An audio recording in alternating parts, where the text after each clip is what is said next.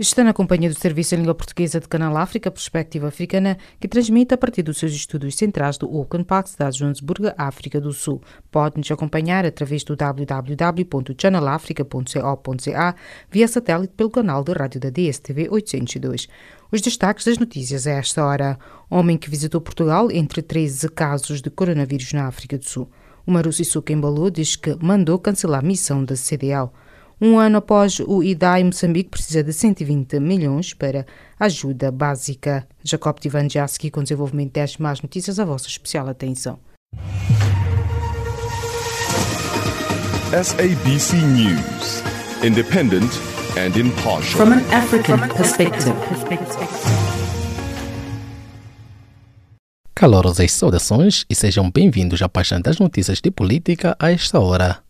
O número de casos de Covid-19 na África do Sul subiu para 3, entre os quais um homem de 40 anos que regressou de Portugal anunciou esta quarta-feira em comunicado o ministro da Saúde, Zwelin Kize. Os novos casos de Covid-19 na África do Sul localizam-se em Gauteng, com 4 casos, província envolvendo a Johannesburg e Pretoria, no KwaZulu-Natal, um caso, e no Cabo Ocidental, um, indica a nota divulgada na rede social Twitter a Cruz Vermelha de Cabo Verde vai colocar à disposição das autoridades os seus cerca de 3 mil voluntários e socorristas, inicialmente em atividades de prevenção do novo coronavírus, mas também no apoio se surgirem casos no arquipélago. A epidemia do Covid-19 foi detectada em dezembro na China e já provocou mais de 4.200 mortos. O centro de quarentena de Barra de Kwanza, onde se encontravam sete pessoas, vai ser esvaziado esta quarta-feira para ser transformado numa unidade de tratamento do novo coronavírus, informou o secretário do Estado para a Saúde Pública de Angola.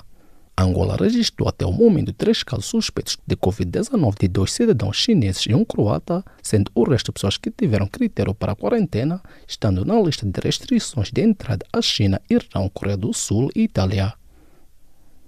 O autoproclamado presidente da Guiné-Bissau, Umar Sussoko Embaló, disse que mandou cancelar a missão de peritos constitucionais da Comunidade Econômica dos Estados da África Ocidental, CDAO, porque no país há constitucionalistas e o Supremo Tribunal de Justiça. A CDAO tinha anunciado na sexta-feira passada que enviaria uma missão de alto nível à Guiné-Bissau a partir desta segunda-feira para ajudar a resolver o antecioso eleitoral, mas o governo liderado por Nona Biang, nomeado por Sissoko Embalo, anunciou que a missão da organização regional não era bem-vinda no país. Entretanto, a CDAO acabou por anunciar o cancelamento da missão no domingo passado. A Serra Leoa vai presidir ao Parlamento da Comunidade de Estados da África Ocidental, CDAO, na legislatura 2020-2024, sendo uma das vice-presidências assumida pela Guiné-Bissau. O cargo de presidente do Parlamento é atribuído aos Estados-membros em regime de rotatividade estabelecido por ordem alfabética, explicou em nota a CDAO. A Comissão Eleitoral Nacional Independente Sena do Burundi validou seis candidaturas à eleição presidencial de 20 de maio e rejeitou quatro por dossiers incompletos, anunciou esta terça-feira em Bujumbura o seu presidente Pierre Cleva Kazihissi. Segundo o calendário apresentado pela Sena, a campanha para a presidencial inicia 27 de abril e vai estender-se até 17 de maio.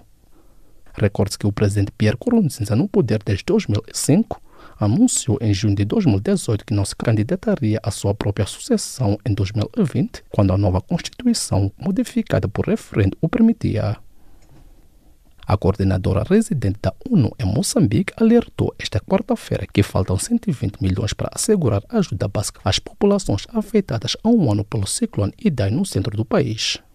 O período chuvoso de 2018-2019 foi um dos mais severos, onde 714 pessoas morreram, incluindo 648 vítimas de dois ciclones Ida e Kenneth, que se abateram sobre Moçambique.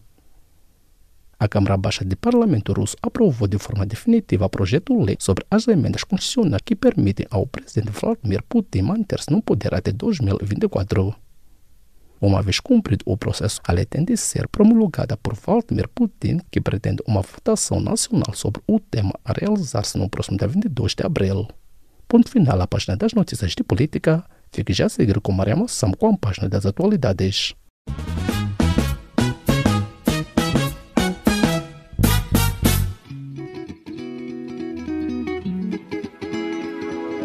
Caleidoscópio africano.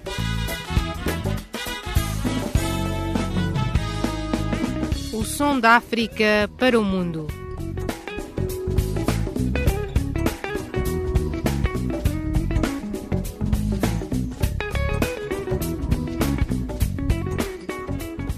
Caleidoscópio africano.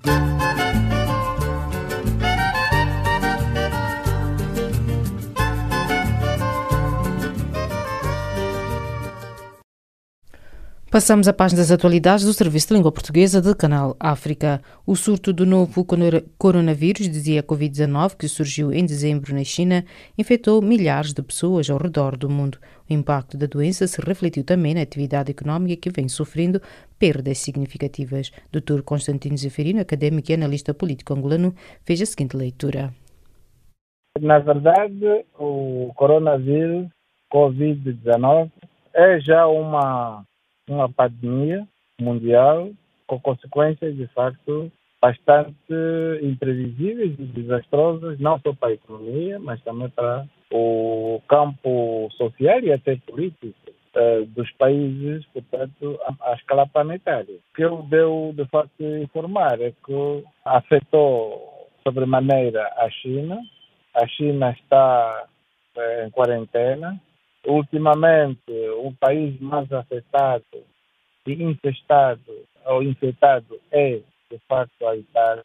E a Itália também está em quarentena, portanto, o tecido social e produtivo do país está paralisado. A economia não tem, portanto, sido caracterizada por bons momentos estamos a verificar, de facto, que ao nível das bolsas internacionais, todo, o sistema financeiro mundial tem sido afetado, portanto, há uma baixa dos valores da bolsa, da bolsa mundial.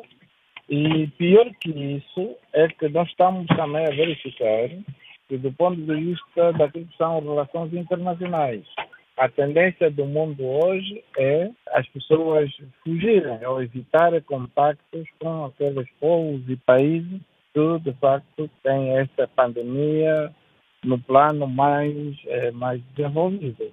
Estamos a falar, de facto, de, daquilo que são a circulação dos cérebros, a circulação sim, das tecnologias, da força de trabalho, tem sido bastante afetado desse ponto de vista. Portanto, economicamente, estamos a verificar é que, mesmo ao nível do petróleo, a baixa do petróleo já é uma consequência do coronavírus. Portanto, é um fenômeno, de facto, mau, é uma pandemia, o próprio nome diz, e é uma catástrofe mundial é que urge encontrar antídotos para que possa sanar não só os efeitos econômicos, mas todos os outros efeitos colaterais, porque, de facto, tem estado a afetar muitas vidas e prejudicando o tecido econômico de diversos países do mundo. E como é que os países com as economias mais fracas vão sobreviver eh, se os países ricos cortarem ajuda, uma vez que também querem se concentrar eh, nos seus próprios países? De facto, fica difícil prever um cenário tão dantesco como esse que acaba de descrever.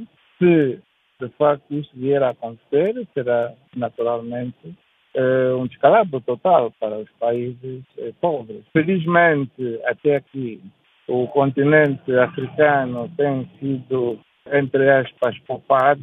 Ainda não tem, não tem havido uma expansão dessa pandemia à escala comunitária de, de alguns países afetados do continente africano. São ainda alguns casos, penso que podem ser controlados ou controlados, mas seja como for, a avaliar por aquilo que são as medidas de emergência, as medidas de prevenção que os países do norte, os países, as superpotências tomaram, naturalmente, eh, se houver um corte de ajuda e de, de relações com os países do, do, sul, portanto, os países ditos do terceiro mundo, naturalmente será um atraso, será uma catástrofe social muito grande e que poderá até pôr em causa a existência de algumas nações. Do ponto de vista sanitário, não têm assim, não estão tão munidas,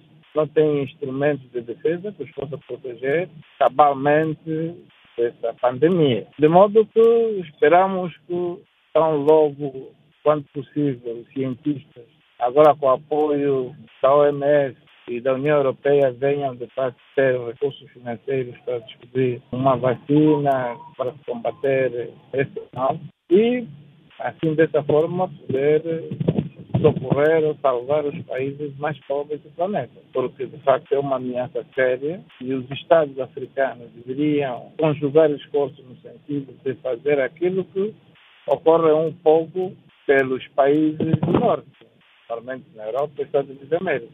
Tomar medidas drásticas de defesa das pessoas, dos seus cidadãos, evitando mesmo movimentos sociais de pessoas, sobretudo evitando que haja contacto, venham infestar ou infectar pessoas contaminadas. Portanto, é, há que ter, de facto, algum cuidado. Estamos a ficar hoje, do ponto de vista até desportivo, os jogos na Europa foram ou se realizam a porta fechada nos estádios e a África está a fazer ouvidos de mercadores, que penso que não é orgulho. Ver para crer, esperamos que os cientistas e os, os, governos dos países democráticos possam encontrar uma solução para o problema.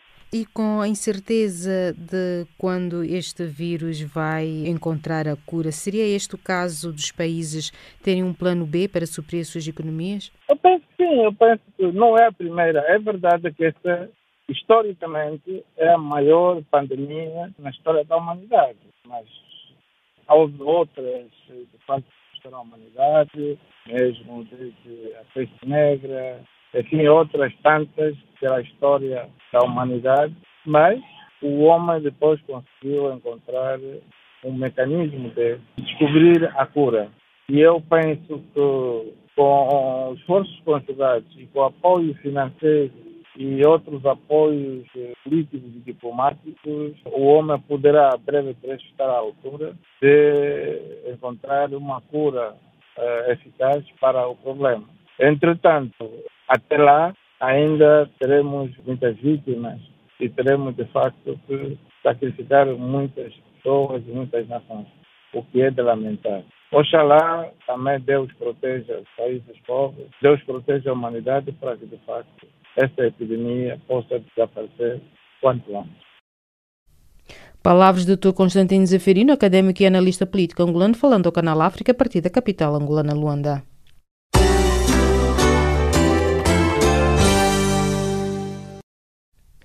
O Maro Sissoko Embalou disse nesta terça-feira que foi ele que mandou cancelar a missão dos peritos constitucionais da CDAO porque no país há constitucionalista e o Supremo Tribunal de Justiça. Embalou confirma que a força militar da CDAO retiraria do país no final do mês. Casimiro Cajucan reporta naquilo que é a sua primeira deslocação ao estrangeiro desde que se autoproclamou presidente da Guiné-Bissau.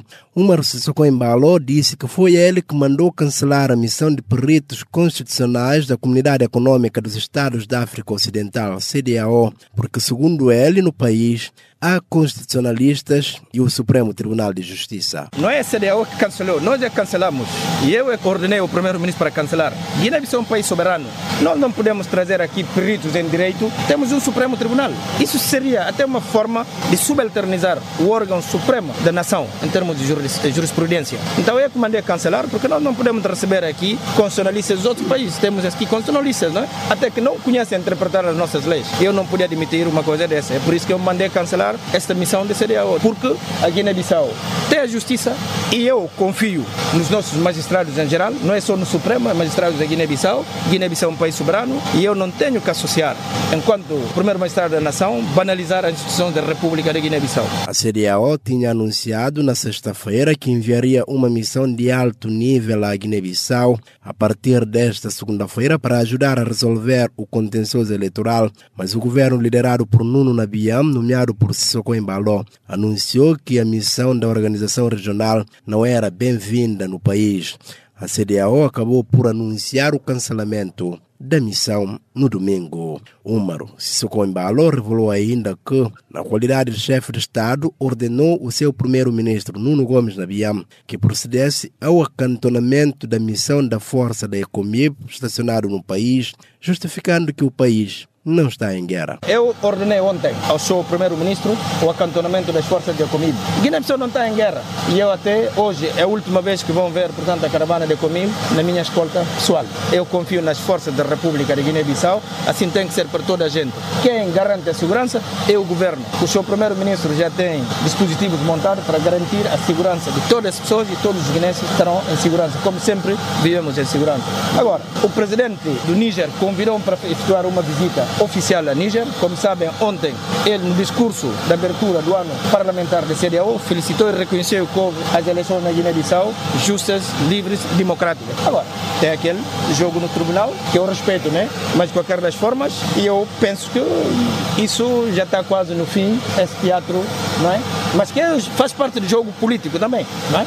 E eu confio nos nossos tribunais, espero também que um dia que o tribunal se pronuncie sobre essa matéria. O autoproclamado presidente da Guiné-Bissau, Umar Sissoko Embalo, falava aos jornalistas no aeroporto de Bissau antes de viajar em visita oficial ao Senegal, Níger, que detém a presidência rotativa da CDAO, e Nigéria para encontros com os seus homólogos. Entretanto, o primeiro-ministro Aristides Gomes denunciou na noite desta terça-feira que a sua residência privada está cercada de militares fortemente armados sem o seu conhecimento.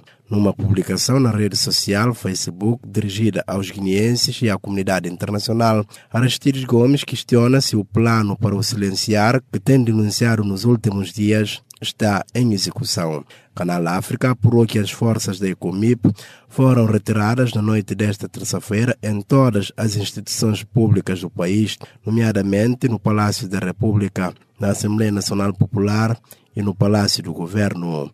Igualmente, os elementos da mesma força do Ecomib que asseguravam as residências do presidente do Parlamento Cipriano Cassamá, do primeiro-ministro Aristides Gomes, do líder do PAIGC Domingos Simões Pereira, dos juízes conselheiros do Supremo Tribunal de Justiça foram retirados. A força da Ecomib estão na Guiné-Bissau desde 2012, na sequência de um golpe de Estado militar e têm a missão de garantir a segurança e proteção aos titulares de órgãos de soberania guineenses. Casimiro Cajucan, Canal África, Bissau.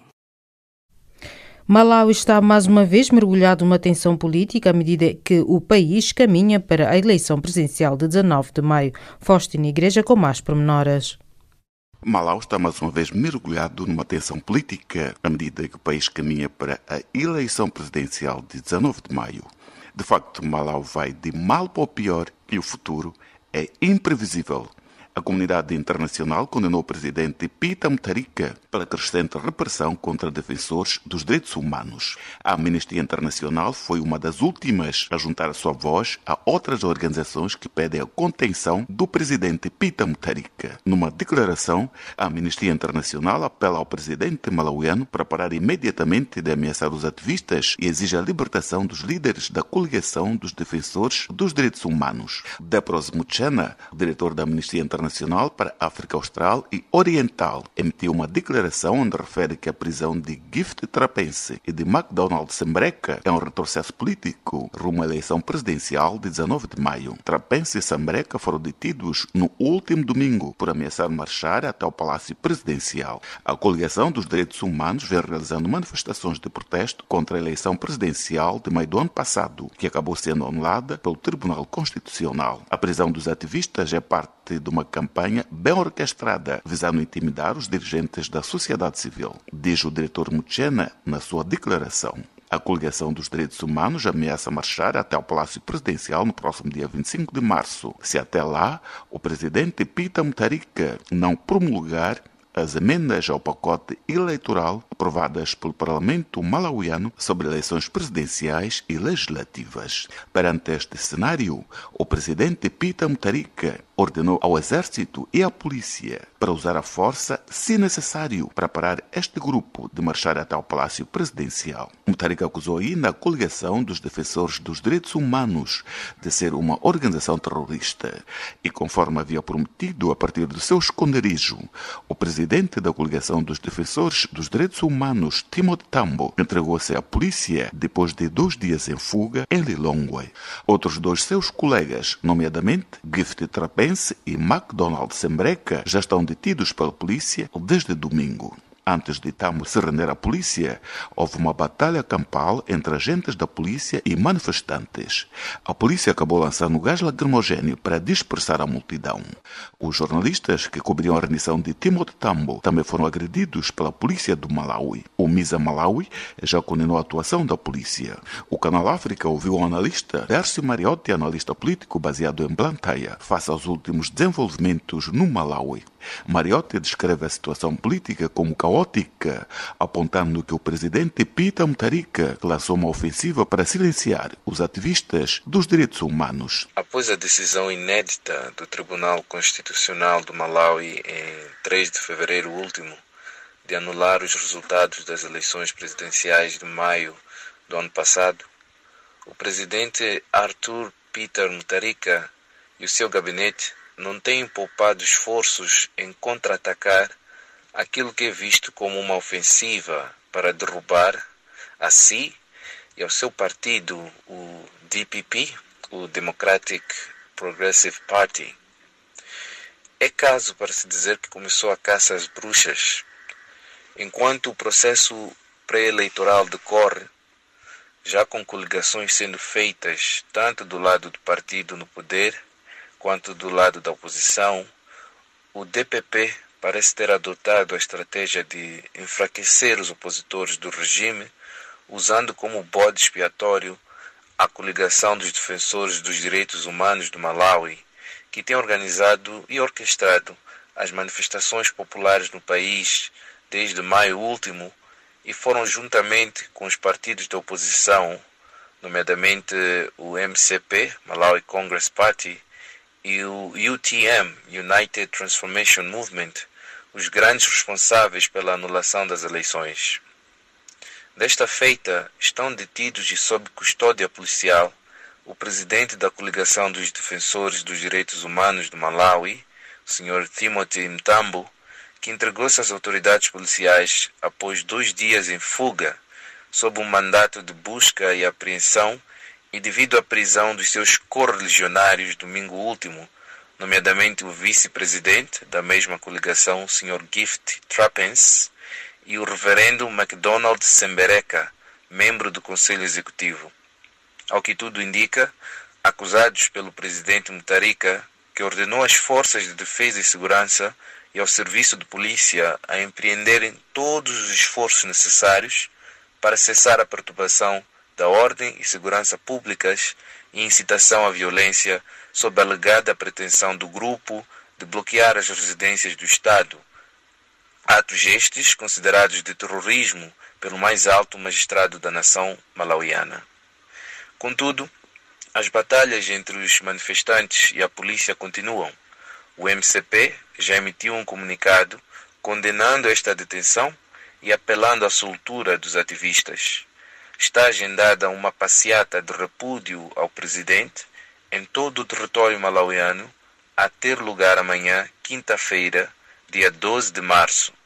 As marchas irão em direção ao Palácio Presidencial e algumas instituições do Estado.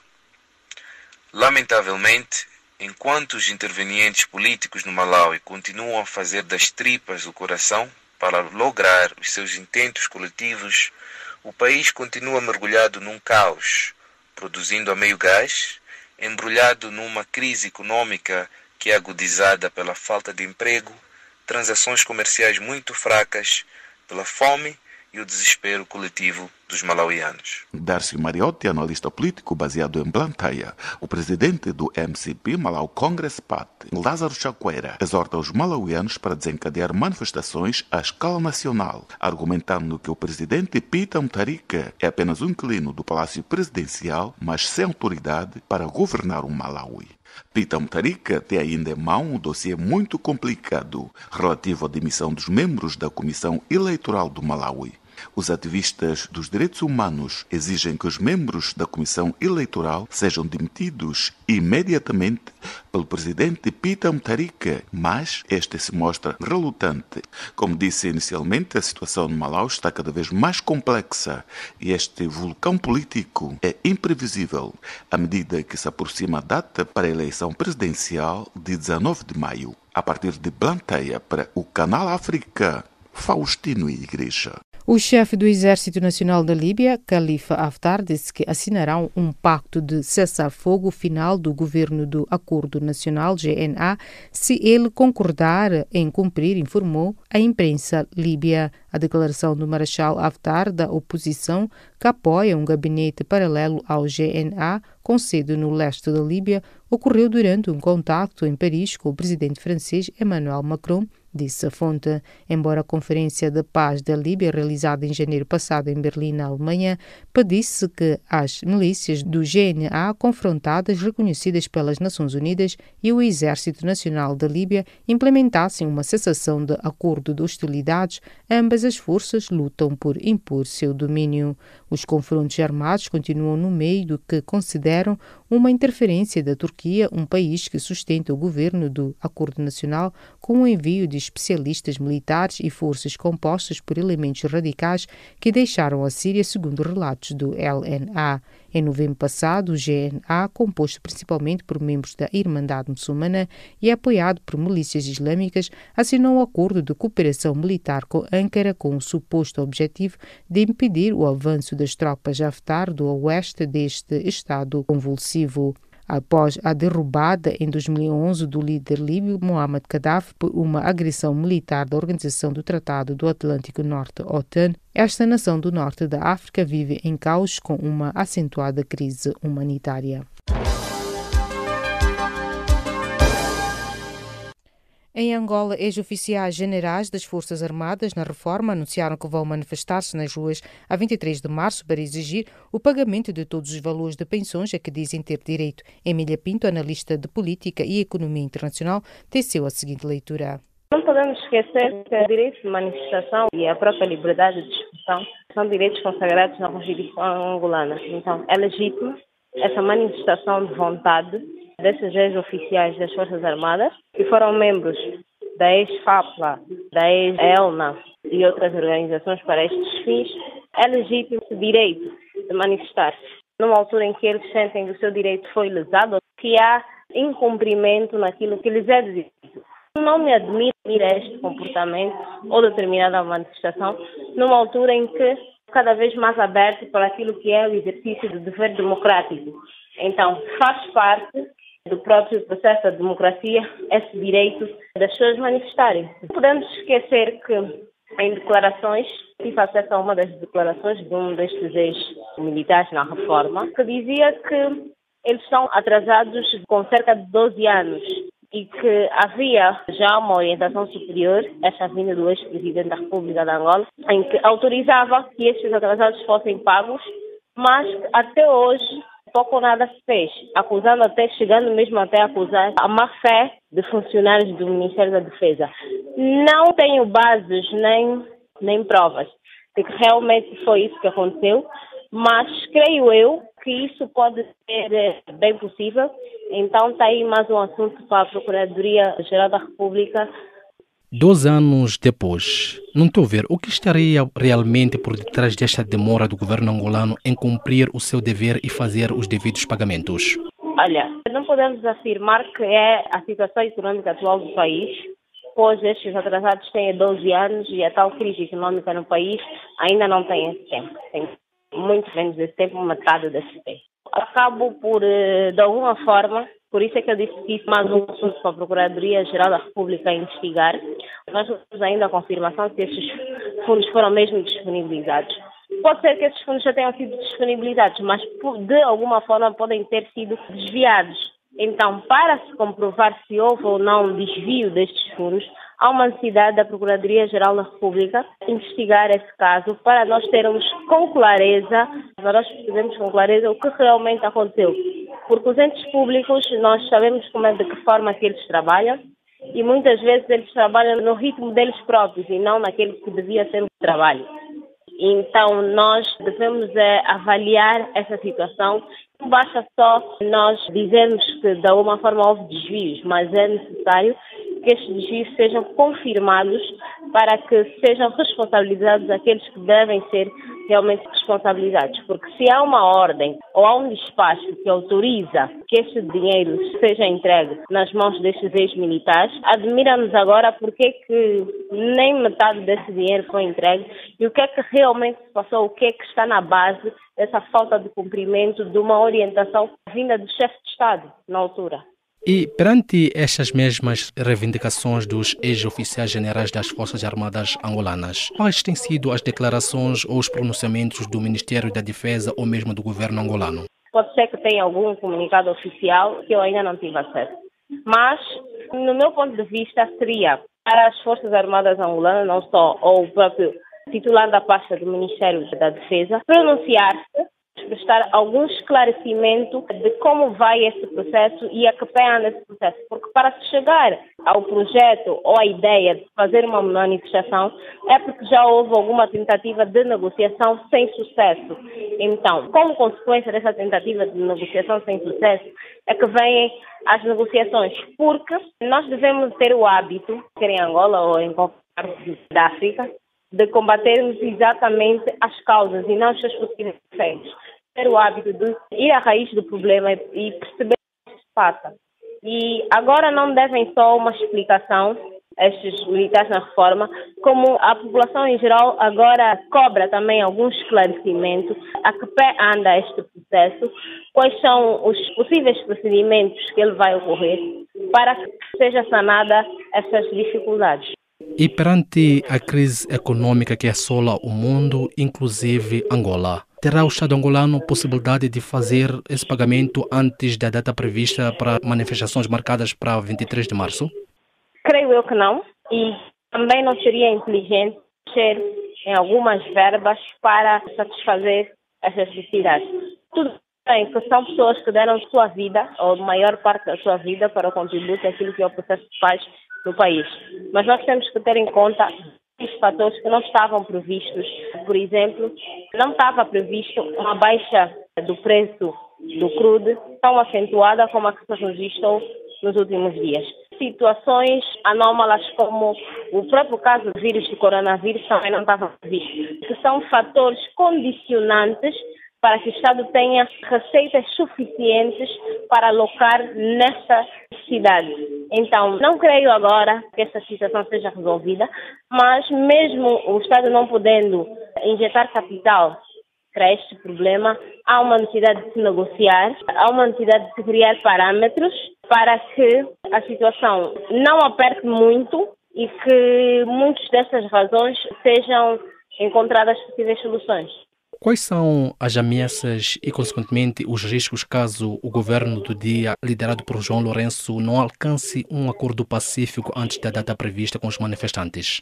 Olha, é muito perigoso num país que a classe militar ou as Forças Armadas entre, por exemplo, manifestação. É muito perigoso. Mesmo tratando de oficiais na reforma, é perigoso para um Estado que essa classe se rebele porque isso pode colocar em risco a própria segurança do Estado, pode colocar em risco, porque são pessoas que têm alguma influência e que têm também alguma credibilidade. Então, a revolta desta classe pode ser muito perigoso para aqueles que são questões de segurança, até mesmo no próprio Estado em si. Então, há uma necessidade que se negocie, sim, se dê alguma esperança para que estes ex-militares não entrem em confronto com o próprio Estado, porque isso vai acabar por abalar um pouco a nossa segurança, vai acabar por abalar outros setores, porque infelizmente nós temos um país onde as instituições funcionam de forma muito deficiente.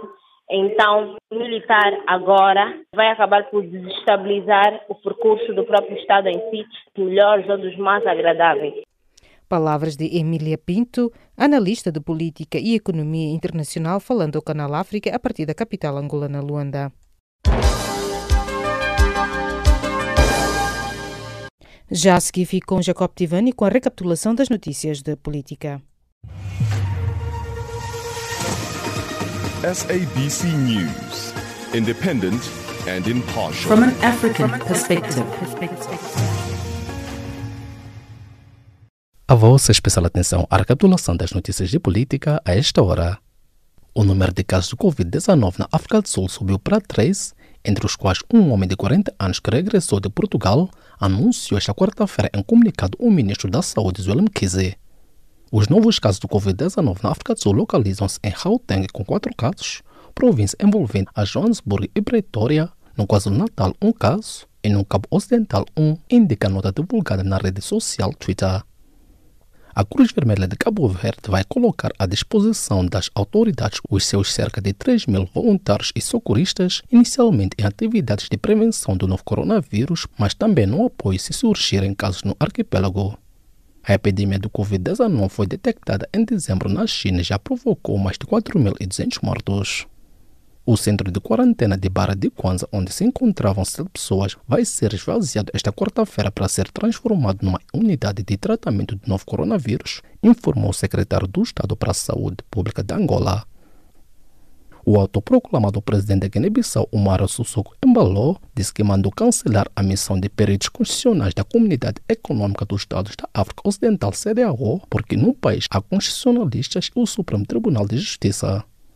A CDAO tinha anunciado na sexta-feira passada que enviaria uma missão de alto nível à Guiné-Bissau a partir desta segunda-feira para ajudar a resolver o antecioso eleitoral, mas o governo liderado por Nona Biang, nomeado por Sissoko Embalo, anunciou que a missão da organização regional não era bem-vinda no país. A Serra Leoa vai presidir ao Parlamento da Comunidade de Estados da África Ocidental CDAO na legislatura 2020-2024, sendo uma das vice-presidências assumida pela Guiné-Bissau.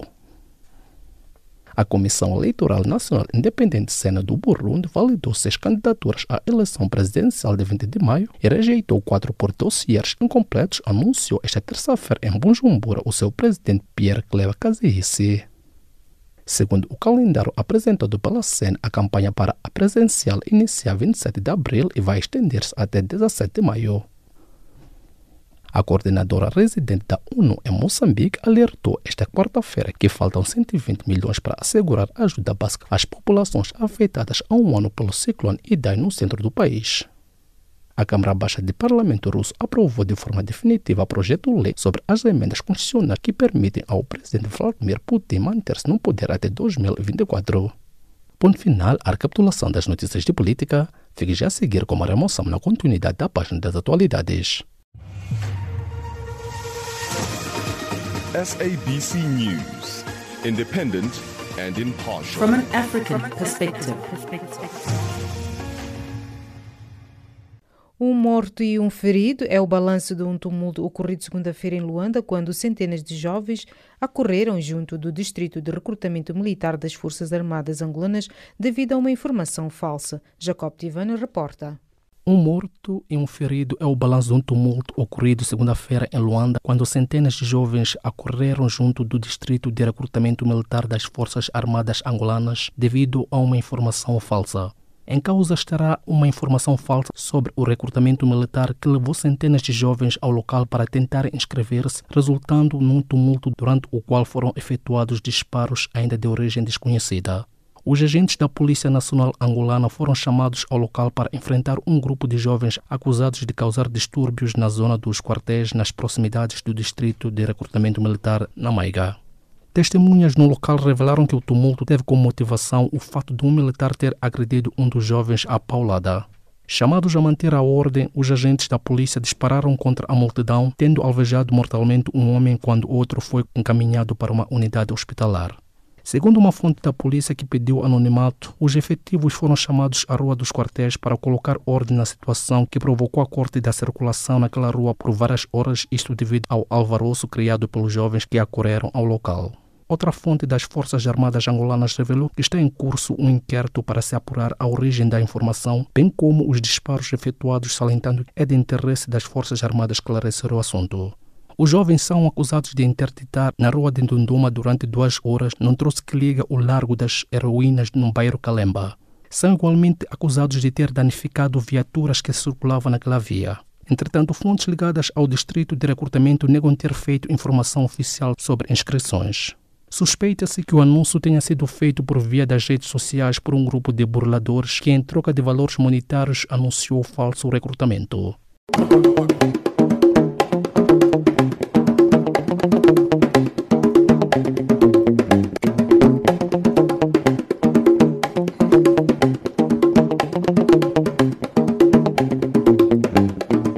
Vossa especial atenção à página de cultura do Serviço de Língua Portuguesa de Canal África. A escritora e poetisa angolana Ngonguita Diogo participa entre 21 a 27 deste mês em Porto Rico, no Festival Internacional de Poesia. Além de Ngonguita Diogo, o país estará também representado pelo poeta Hermildo Panzo, angolano residente no Brasil. O convite a Ngonguita Diogo resulta das ações de internacionalização e reconhecimento do seu trabalho.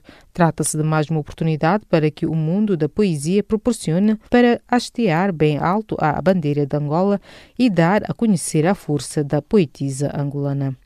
A nona edição do Festival Internacional de Silingué dedicado à música urbana e moda, realiza-se de 19 a 21 de março próximo em Selingué, a 150 km a sul de Bamako, a capital maliana. Segundo a fonte, o festival que se realiza a cada ano decorre sobre o lema O Rio Níger face aos desafios climáticos e desenvolvimento no Mali. O programa desta edição prevê conferências, seminários de trocas de criações e de formações, animações folclóricas e desportivas, desfiles de moda, concertos gigantes, bem como uma feira artesanal e agrícola, a fim de dar uma possibilidade aos produtores locais para mostrarem o seu conhecimento. Madonna cancelou os shows que faria em Paris na terça-feira e na quarta-feira por causa das restrições impostas pelo governo francês por causa do coronavírus no país. A decisão foi anunciada pela promotora de eventos Live Nation nesta segunda-feira com cerca de 1.126 casos confirmados e 19 mortes causadas pelo vírus, a França proibiu a partir deste domingo aglomerações com mais de mil pessoas no país. Enquanto isso, o Museu do Louvre anunciou nesta segunda-feira que restringirá seu acesso enquanto a Filarmónica de Paris cancelou todos os seus shows depois que a França proibiu as reuniões de mais de mil pessoas devido ao coronavírus. A direção do museu mais visitado do mundo decidiu restringir o acesso a quem tiver comprado o ingresso online ou que tenha entrada gratuita, como menores de 18 anos, pessoas com deficiência e professores franceses. O governo francês estabeleceu no domingo novas medidas para tentar tentar conter a propagação do Covid-19. Até agora, reuniões de mais de 5 mil pessoas já haviam sido banidas. O Festival de Cinema de Berlim, onde há semanas o realizador iraniano Mohammad Rasulov venceu o Urso do Ouro com The Is No Evil, apelou nesta segunda-feira as autoridades de Teherão para que revertam a prisão decretada ao cineasta. Estamos profundamente preocupados com a ordem de encarceramento para Mohammad Rasulov. É chocante que o realizador seja punido de forma forma tão dura pelo seu trabalho artístico. Esperamos que as autoridades iranianas revejam o seu julgamento em breve, dizem em comunicado os diretores de Berlinale, Mariette Rissenbeck e Carlo Chatriana. O realizador iraniano Mohammad Rasulov, que venceu o maior prémio na edição deste ano no Festival de Cinema de Berlim, recebeu ordens para cumprir o ano de prisão, anunciou o seu advogado na semana passada. O ator sueco Max von Sydow, que trabalhou como Igmar Bergman em mais de uma dezena de filmes, morreu no domingo aos 90 anos, revelou a família à imprensa francesa. Nascido em 1929 no seio de uma família de classe média alta de pai etnológico e mãe professora, Max von Sydow estudou na Escola Real de Drama de Estocolmo para ser ator de teatro e fez teatro durante alguns anos, apesar de ter obtido o primeiro papel no cinema ainda durante o curso no filme Bara en Amor, de Alf Sjoberg. E dessa colocamos o ponto final à página de Cultura do Serviço de Língua Portuguesa de Canal África.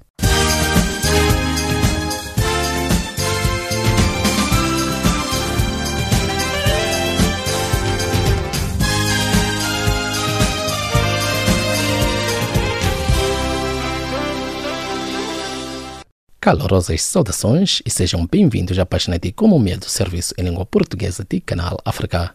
A Organização Mundial de Comércio anunciou a suspensão de todas as reuniões até 20 de março após ter sido descoberto um primeiro caso de coronavírus no seu pessoal. A epidemia do Covid-19 foi detectada em dezembro na China, tendo causado mais de 4 mil mortes e cerca de 114 mil infectados em cerca de uma centena de países. As empresas na cidade chinesa de Wuhan, epicentro do surto Covid-19 e em quarentena desde janeiro passado, podem retomar gradualmente a atividade, informaram esta quarta-feira as autoridades locais. Situada no centro da China, a província de Hubei concentra a maioria dos casos e mortes devido ao Covid-19 registrado a nível mundial, ou seja, 67.773 e 3.046 respectivamente. A Comissão Europeia apresentou esta semana a sua proposta para a nova estratégia com a África baseada numa cooperação reforçada nos domínios de transição ecológica, transformação digital, crescimento sustentável e emprego, paz e governação, imigração e mobilidade. Lembrando que a 27 de fevereiro último, a Comissão Europeia e a Comissão da União Africana já mantiveram sua décima reunião entre comissões em Addis Abeba, Etiópia, no decurso da qual discutiram a futura cooperação nos domínios acima referidos Bruxelas aponta que a reunião ministerial UAUE dos ministros dos negócios estrangeiros de ambos os continentes, que terá lugar em maio, representará outra importante oportunidade para consultar os parceiros africanos. O Tribunal Supremo da Angola marcou para 25 de março as alegações finais do julgamento sobre a suposta transferência indevida de 500 milhões de dólares do Banco Nacional da Angola para o exterior do país. No julgamento iniciado a 9 de dezembro de 2019, que decorre no Tribunal Supremo angolano, são arguidos Walter Felipe, antigo governador do Banco Nacional de Angola, Antônio Bolo Manuel, diretor do Departamento de Gestão de Reservas do BNA, acusado dos crimes de peculato, burla por defraudação e branqueamento de capitais os Estados de Cabo Verde e da Guiné Equatorial vão passar a proteger reciprocamente os investimentos privados, conforme prevê um acordo para dinamizar as relações bilaterais que entrou esta semana em vigor. O acordo entre os dois governos de promoção e proteção recíproca de investimento foi assinado pelos chefes de diplomacia de Cabo Verde, Luiz Felipe Tavares, e da Guiné Equatorial, Simeone Ague, em 16 de abril de 2019, durante a visita do presidente equatoriano Teodoro Obiang à cidade da Praia. Dubai vai realizar a partir de outubro deste ano a maior exposição econômica do mundo, com previsão de participação de 192 países. Dubai é uma das cidades mais importantes dos Emirados Árabes Unidos, um dos principais centros de negócio do mundo. De outubro de 2020 a abril de 2021, Dubai vai ser palco da maior exposição econômica que vai contar com a presença de 192 países, dos quais Moçambique faz parte. A Associação dos Armadores de Pesca de Cabo Verde congratulou-se esta semana com a criação da linha verde para denúncias de pesca ilegal não regulamentada de navios estrangeiros nas águas territoriais do arquipélago. O novo acordo de parceria para a pesca sustentável assinado em 2018 entre a União Europeia e Cabo Verde permite aos barcos de países comunitários, ou seja, Espanha, Portugal e França, pescarem 8 mil toneladas de atuns e espécies afins até 18 milhas náuticas da costa do arquipélago. A Agência de Cafés Robusta de África e Madagascar, ACRAM, e a Organização Internacional do Café estão a estudar a possibilidade de assinatura de um memorando de entendimento sobre a promoção do café africano. Ponto final à página das notícias de economia do serviço em língua portuguesa de Canal África.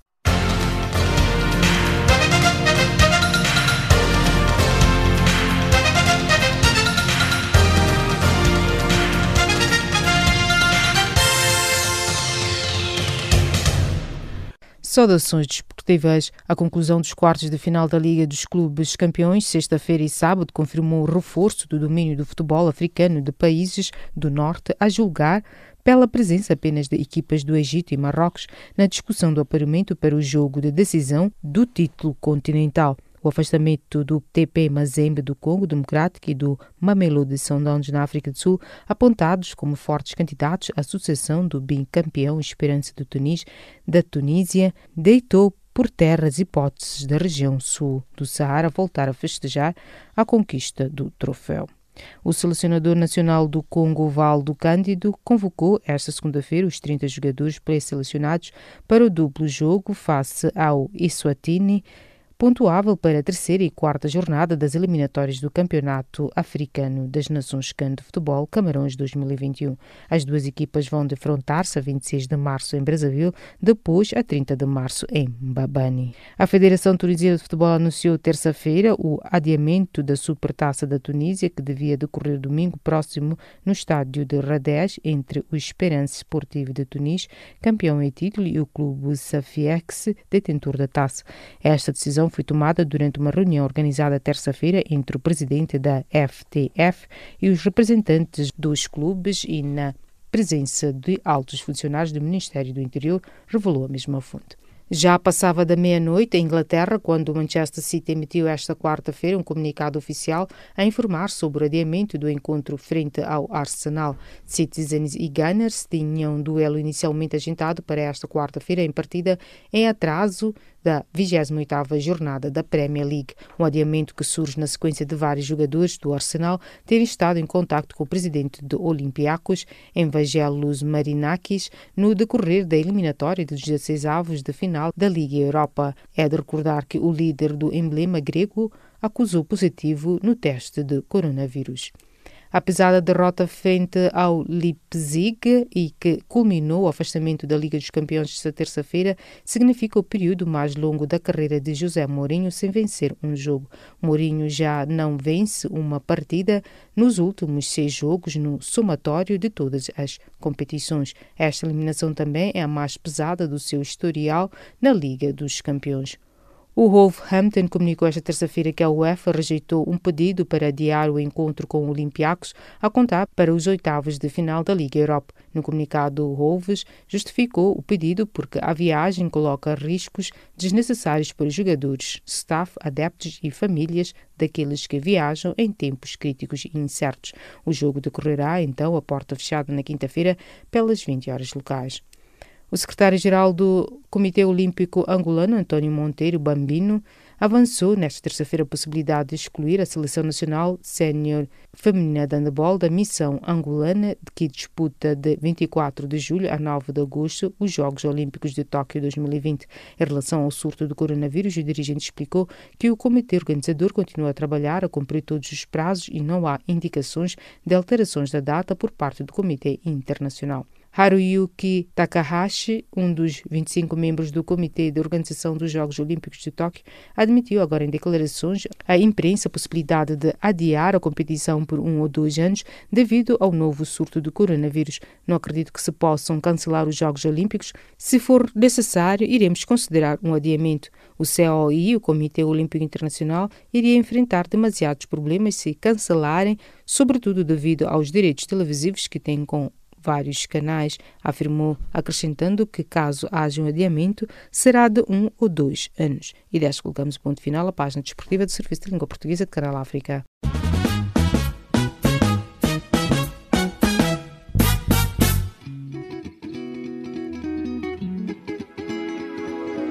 Caleidoscópio africano.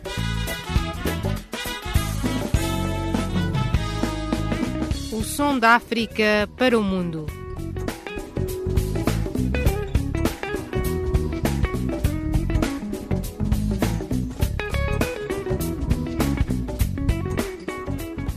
Caleidoscópio africano.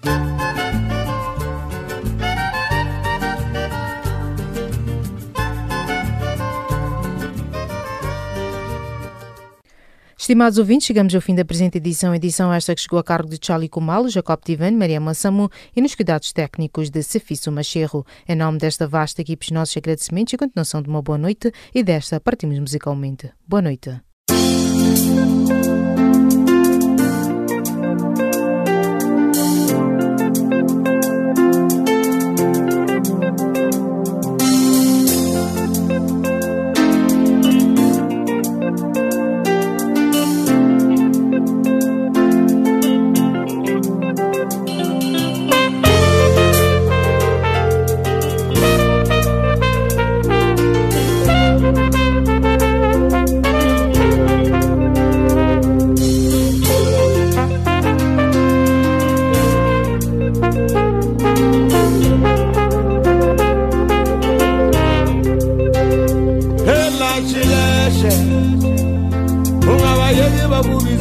uzovane nawe ngumuntu uzovukani welelengo bese njengokubiza abanye abantu izilwane nawe ngabantu. Uzovukani helele maphoyisa. Yeke nokubiza abanye abantu amakafula nabo ngabantu. Nizodabanini timlela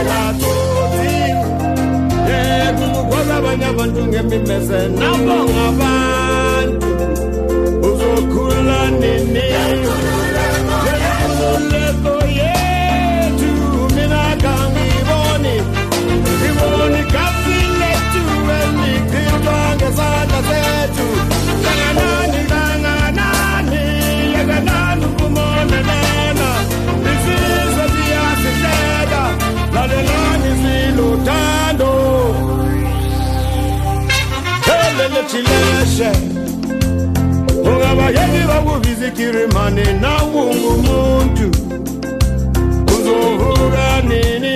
Welele ngobese yekubiza abanye abantu izilwane nabo ngabantu uzofunda nini?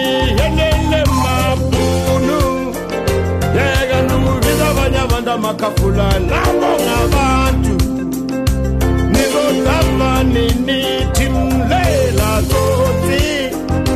Ekukuphatha abanye abantu ngemimezela bongabantu uzokhula nini?